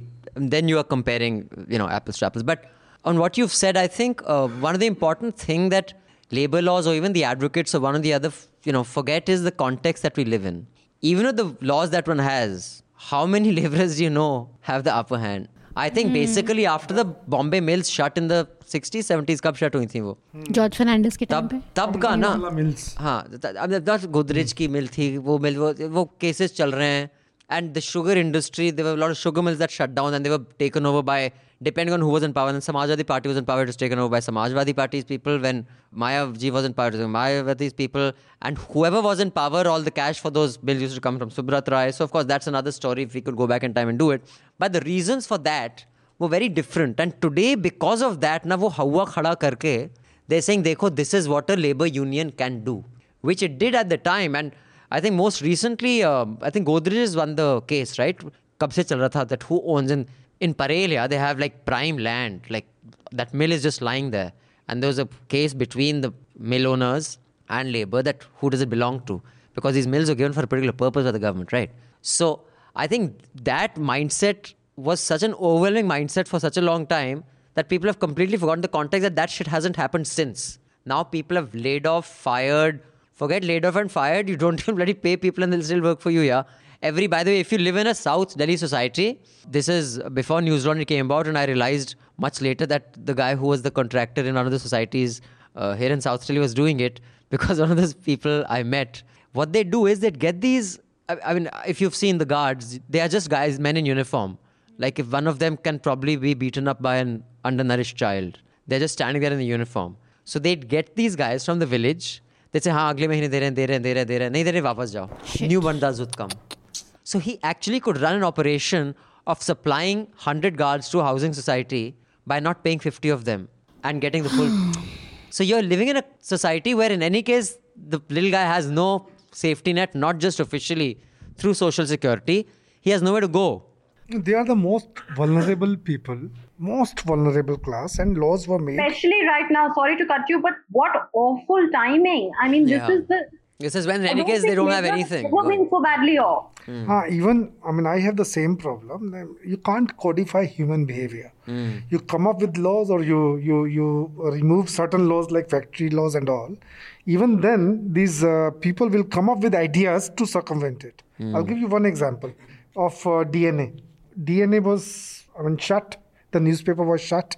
So the union is fighting against that. ki They have shut the organization. And just to prove that the DNA is not shut, they have kept one accountant and one clerk, and and they have kept two persons on the website. Right. Okay. So so how they are trying to hmm. prove in a court of law that we are not shut, huh? but we had certain these problems, so we had to hmm. do away with this, you know, the production and all. So so I mean, You know, it's interesting that you say that because whe- that that ties into how the media has been covering it. Most of hmm. these media houses do have cases with unions, HT, hmm. including HT has had a long standing Yes. case with unions. yes. I think uh, Pragya covered most of the aspects Yeah. very well. So, just a couple of points. One problem is uh, you were talking about this backlash against unions. This happened the world over, especially in like US Yeah. and UK. That was the one of the reasons for the rise of Thatcher and Reagan in US. One one aspect is that.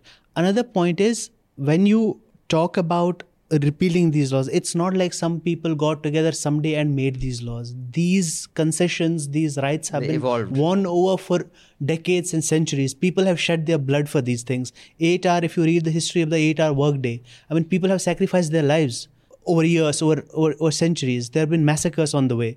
So it's not, and like Pragya also pointed out, these are just ordinances. One Yogi ji just got up and wrote something, and it's all. In fact, now done- they're saying it'll be a 12 hour, 12 hour shift. They, Yeah. One of the states has And all these that, right? protections are just So all done of them, away sorry, with, like all of them they don't said mean the shift anything. will be longer, 72 hours uh, work weeks, And I see. Gujarat and UP have said that you don't even have to pay extra for the overtime. They aren't So even waiting for the limited. assemblies to convene and just do Right. the laws uh, like you are supposed to do. That's one aspect. Another aspect is if you really unpack the thinking behind this, you'll see how morally and ethically really horrible it is. So, what is the idea here? The idea is you will strip away all these regulations, you'll strip away all these rights. Why? Because so, you'll- so you will have more economic activity, more prosperity. But at the same time, you are saying you will have more economic uh, prosperity, you'll have more growth. But the people who are primarily responsible for creating that prosperity, they should have no share in it. In fact, not even have no share in it, they should have even less share than they used to before what kind of a moral what kind of a moral vacuum you have to have inside you to come up with that kind of an argument And I think, uh, like listening to all of you, the, it's very crazy that people are actually calling this labor reforms because reforms, by their definition, should be helping the word that precedes reform, like agricultural reform, whatever. How is the labor being helped here? Like, how is it a labor reform? How is the labor force benefiting from this? I think the Yeah. easiest way to figure out if they really mean it is just start with themselves. Like people who are saying all these protections are not needed in their own offices, in their own workplaces, start this. Work Also, 18 like, hours a day. 12 hour working reduce day their without salaries and then we'll see. it's just crazy No, yeah? I th- I 12 think- hour in a sh- on a shop floor without even extra There are hundreds of studies which say like if you work eight hour, it didn't just come out of nowhere. productivity, the sure. idea is And that there it- is sense to it. If you are No, exhausted, you just can't work. But I think what I've um, my brilliance with forgetting names continues. But two weeks ago, there was this conservative columnist from the New York Times on Bill Maher's show, and he actually said that you know the Great Depression gave us the likes of Hitler. There was a tendency of saying this guy will solve my problems because everyone had such. There was no other way to do it, right? There was no, there was no hope. So someone gave them a pipe dream and said, "Okay, I'm a strong man. I can do it." He said, "We have yet to see in an age that is already consumed." by populist autocrats all over the world, whether it's South America, North America, Asia. The COVID crisis is that on drugs because it is, you know, all that and it also inhibits us in lots of other ways. And I think a classic example of this is something like this, a law like this, in ordinary times, even if it's motivated trade unions, दस हजार लोग तो gather हो जाते Bhim army mark कर लेता यार if nothing else Chandrashekhar would have said चलो Behenji could she would have made some noise and but now because of COVID, you can't even do that because then they will come after you, not because they'll say, no, we are not doing it because you're posing this we're doing it because you're breaking bloody Social distancing. social distancing so this is the time they can get away with shit that in ordinary times they could not have you mentioned Hitler. One of the first things he did after taking power is he just demolished labor laws, labor protections, labor unions. That was one of the first things he did. But I've just on the last thing, Pragya, I'm curious to know uh, the RSS's response to this, their labor wing, because it is the biggest, right? The Mazdoor. We are doing a Bharatiya Mazdoor. So- Yeah, they how have they- very strongly against it. Very, very strongly. So that against should put some pressure on these, on the state governments, yeah, BJP government? you know, I mean, the BMS has frankly been on a.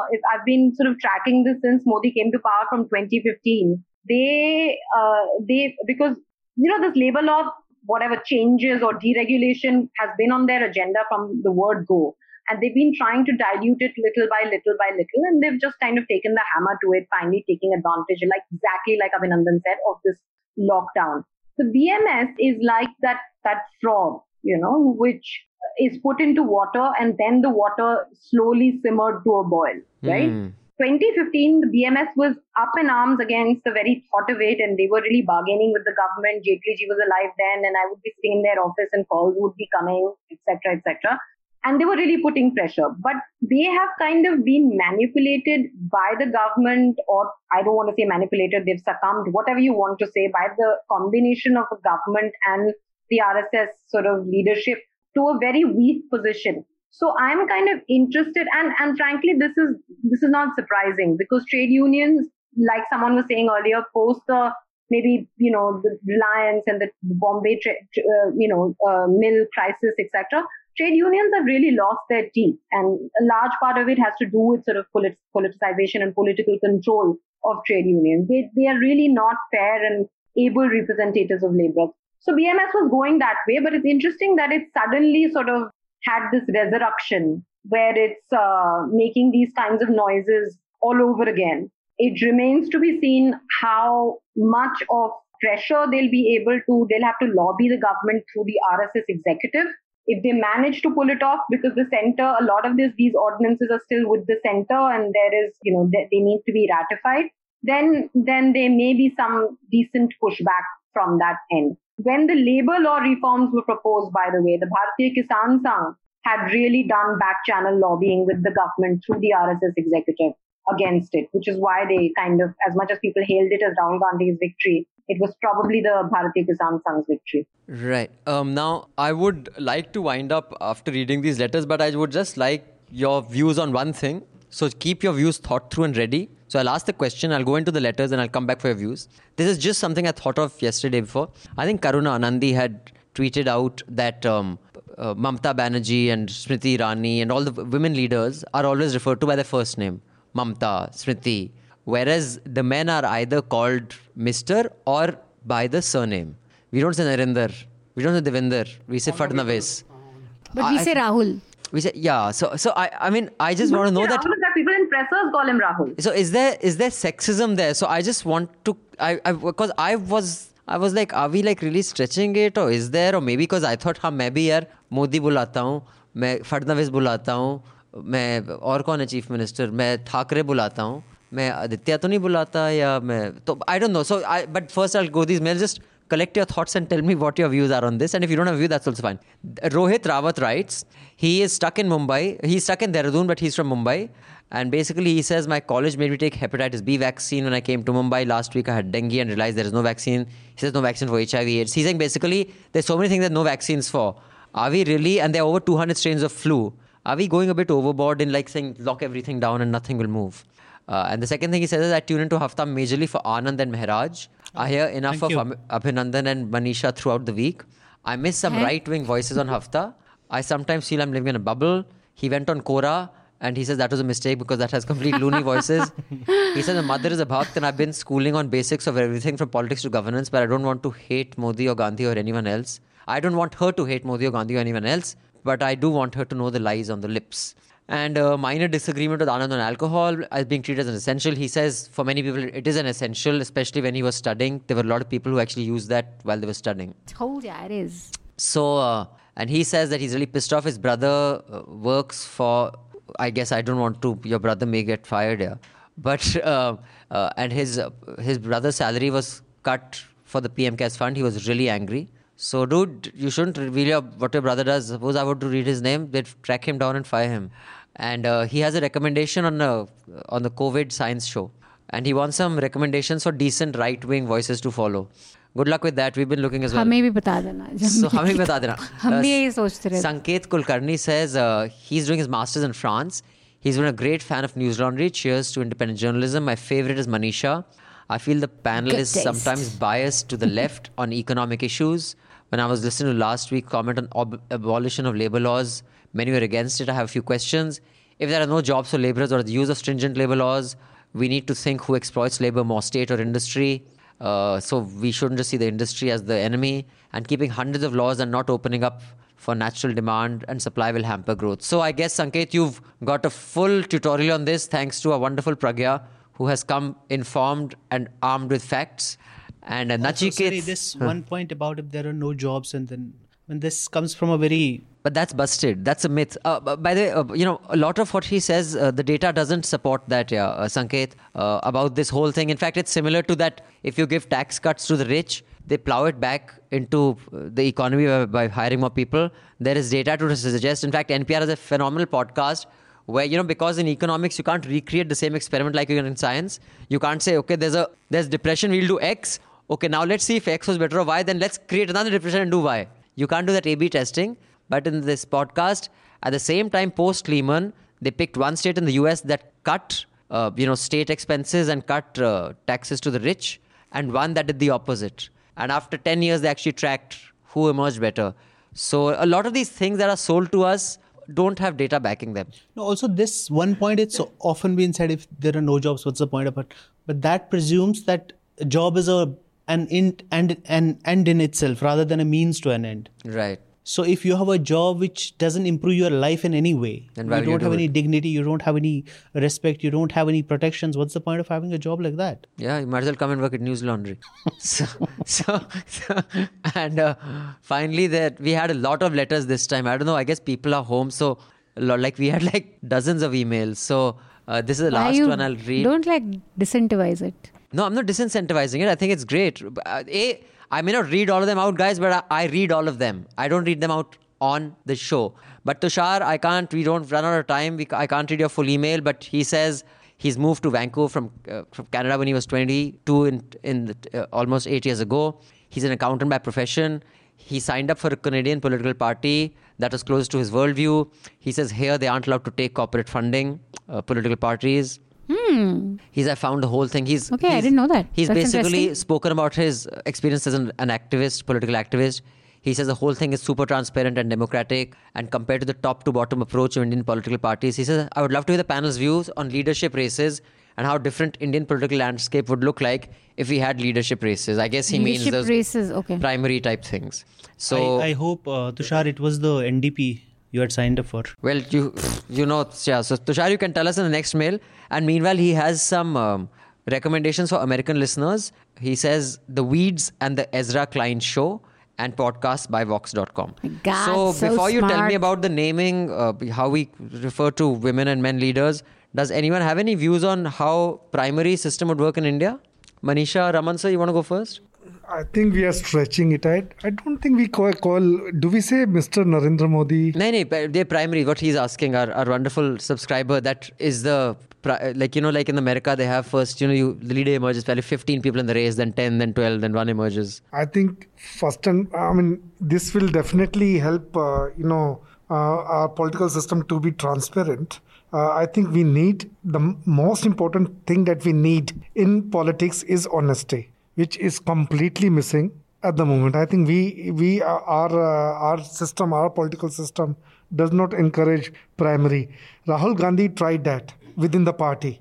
If you remember when he just he had taken in, so he had gone to I had gone to cover this story for Firstpost in Bihar, where uh, you know in each district the leadership has to come up on its own. So there were many guys you know uh, who who wanted to be uh, district president or the area president. So Right. they so so there was a primary thing, but it miserably failed. No, I, I don't think in India, in this, the way it is right now, it'll work because the hmm. whole idea is primarily it gives you accountability, right? It gives power to the voters. In India, where so much of power is centralized with the central government, the so called national parties, that's not going to happen. So, first, what you have to do is you have to radically give power to the states, basically make them quasi Decision making. quasi countries, and then leave a little bit of power with the center, and then start that system in the states. Manisha, No views on this really. no views. Uh, Pragya, you have any views on this? I can uh, I can just uh, give you an anecdote because I was closely covering uh, one of Rahul Gandhi's primaries. I'm calling them Rahul Gandhi's primaries because Congress didn't back it, and it was somewhere in Delhi. I'm not going to name the constituency, and there was a Diggaj leader who had always been the MP from there against a newbie youth Congress Dalit candidate. It was not a reserved seat and uh, they fought the primaries. And first, so anyway, there was so much drama and comedy that was happening over there because uh, it was being monitored by Congress people, and most of them were young people from Rahul Gandhi's teams and all these oldies, Congress oldies would come and they would refuse to show their ID cards and they, they would be like, Tum humko nahi pehchante, and they'd be like, nahi, aapko ID card dikhana zaruri hai. So it was like a, you know, it was like a banana republic election, which was quite funny in its own right. And then eventually, surprise, you know, it, it, to everyone's surprise, that young Dalit candidate won uh, the primaries. Except then the, that Diggaj leader and his family made it their mission to make sure that he lost the election. Also Right. because obviously he had no money to uh, run the, you know, to kind of really be able to uh, run an MP election. So until we solve, you know, how we vote, what we vote for, uh, criminal antecedents in politics, political funding, democracy within parties, I think primaries will just continue to be an eyewash and a waste of money. Okay, thank you. Um, now, just you can give us your recommendations after give us your view on that naming thing. Pragya, you want to start? I have really no views on that. Yeah, I mean, uh, I uh, Is it a gender of thing or you think we are- leaders. Uh, there is a lot of sexism against women leaders. Women have it very tough in politics. Uh, we need uh, the women's reservation bill to go through. Uh, all of that I agree with, but uh, I but the main thing I don't know. I mean, most people call her Didi in Bengal. I haven't heard of you know in Bengal. I'm from Calcutta. People calling her Mamta. Uh, it's always Didi, Mamata Di. Even her haters call her Mamata Di. Even the left calls her Didi we used to call Jayalalitha Amma. I don't know, yeah. This I don't really have a view on. Sorry, hmm. I don't want to ramble. I think this uh, come. Uh, I think this tweet probably is on the back of the Telegraph headline, which said the headline had rupees twenty lakh crore in figures, hmm. and the blurb said that uh, by the time you're done counting, hopefully Nirmala will give us some details. Hmm. So a lot of people criticize the paper because you're saying Nirmala. You wouldn't have said Arun would give us That's the details. or I think it's a crass headline, and I'm no fan of Telegraph. I've criticized them a lot. I do think it's a very unprofessional headline. But I think, uh, in terms in general, we always call Sushma Swaraj Sushma Swaraj. We never said Sushma. Hmm. I guess. No, I don't know. Other, say Sushma, but I don't know. We'd say Sushma, and this entire idea of calling people by their second name is an entirely a media thing. I mean, it's a, it's come to our society through media because generally in in south asia we refer to people with, by their first names. Hmm. when we talk about them in their families everywhere. This thing calling people this came from because we followed those style sheets western style sheets where they call people by their second names. So we started that. And now then sometimes the second name stakes or it's easier. In modi's case for example. Hmm.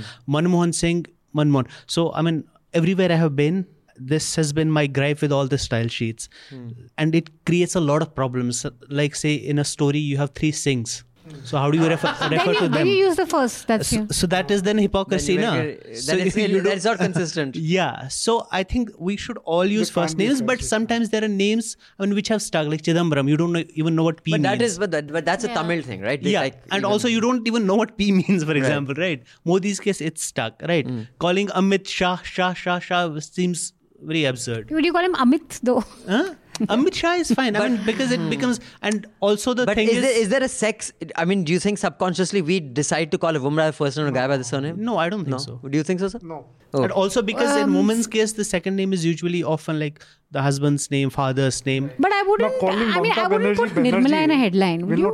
Nirmala said this. I don't yeah, think so. No, as this a headline, a... sure. But I, I do think that. In fact, I think the opposite is true. But I don't know. I, I do think yeah, this is a bit over. You know, scrutinize something. At least when in boys think, you know, when you're in school, you're called Sekhri, or even in the Fauji, you're, you're called by a surname. Mm. And in fact, that is that is actually to demonstrate that you're younger, you're junior. So a junior would, but when you're out of school, the people who I would call by, oh, Sonny, or this, today they find it disrespectful. So I will say the first name. And I don't expect to be called Sekhri, I expect to be called Abhinandan. So I think the opposite is true. I think calling someone by their surname is usually a hierarchical thing but maybe that's also just these me. are like cultural influences in the arab world for example i mean you have that kunyat right hmm. you don't call people you call them ubu something somebody's right. father somebody's this thing somebody's mother right, right? so these are cultural things and we get influenced by yeah. them they get influenced by us i think even the forge you call everyone by the surname and not you know but huh, but i think her context is more in the news media would you call someone from the first name? I, I, think that's the context I mean, it's of a convention. If you adopt a convention, it's fine. Anyway, on that In note, let us, let us say goodbye and thank you to our listeners and uh, also our panelists. We would want your recommendations, but before you give your recommendations, I would like to thank all the subscribers who actually pay to keep news free. And we are seeing the value and importance of that now as advertising is drying up. So, our subscribers, you guys rock. You guys have changed the news model. And after eight years of persevering, lots of news organizations are doing that. And like you had said, and we had said, this is going to be the news model. All those VCs I pitched to who told me news will always be on the back of advertising. Yo, guys, what's up? And uh, so, you guys, thank you so much for subscribing. Many of you have actually sent screenshots where you are actually telling people in your WhatsApp groups to subscribe. Thank you. You guys are amazing. We are so glad we have an amazing set of supporters like our subscribers. So thank you. Go to newslaundry.com and pay to keep news free in the above right hand corner. And you can contribute by being subscribers and a member, member of the community that keeps news independent and alive. On that note, um, let's have Pragya, your recommendation first, and then you can carry on. Thank you so much for giving us so much of your time. So, recommendations. Uh, okay, Mrs. America, uh, which is on Hotstar and uh, there is a movie. Uh, it's a small British indie called Pride, and I've been thinking of this through this uh, entire uh, recording, which is about how the labor unions uh, that were massively disenfranchised in uh, coal labor unions, in particular in the UK, came together with um, the Lesbian and Gays Association to fight the Thatcher government, and it was a really, it's a really funny, heartwarming uh, movie, and it has a wonderful rendition of my favorite song, Bread and Roses. So, Pride, Mrs. America, I think both these uh, movies give you a sense of what was being said earlier, how hard people have fought for protections and the rights and the freedoms that we have, and how we can't afford to be callous about them. Right. Thank you. Raman Also, sir? can I just please do a plug, uh, which is Indian Policy Collective and Indian History Collect- Collective? They're not for profits. All our content is free for syndication for anyone who wants to do it. So please do check it out, guys. Yes, please do check. Uh, you have two, right? One is a policy collective and One is a history collective. history collective. So do check that out. What do they have to type you. in? Type out. Just IndianPolicyCollective.com, IndianHistoryCollective.com. So That's you it. know where to go, guys. Check it out. Show your love. Show your support. Raman sir. two serials. One is the documentary uh, Trial by Media, which has just I think come on Netflix, and I've just start, started watching it. This is they picked up some cases where some popular cases where the media, me- but the way media tried, and it had an impact on the court verdict. And uh, second is um just completed is Hollywood. Uh, it's a beautiful serial. Uh, this is about uh, the movie that I mean about the newcomer actors and how they used to struggle in Hollywood, and and also a movie where the first time you know a black woman became the actress. Oh right. So oh yeah. Rajshri Hollywood. was saying it's Ah, amazing, right? It's, it's okay. amazing. It's beautiful. Hmm. Raj. It's a piece by Tejaswini Tabhane on Roundtable India. It's called The Burden of an Economy. She unpacks how this whole unhealthy obsession with GDP and jobs for jobs' sakes, how it's sort of under how the underlying paradigm is rooted in caste. It's a very informative and very very different. I, I mean, I haven't read anything like this before, so I'd highly recommend you, you read this. Maybe you'll disagree with it, but it's a really fresh, insightful piece.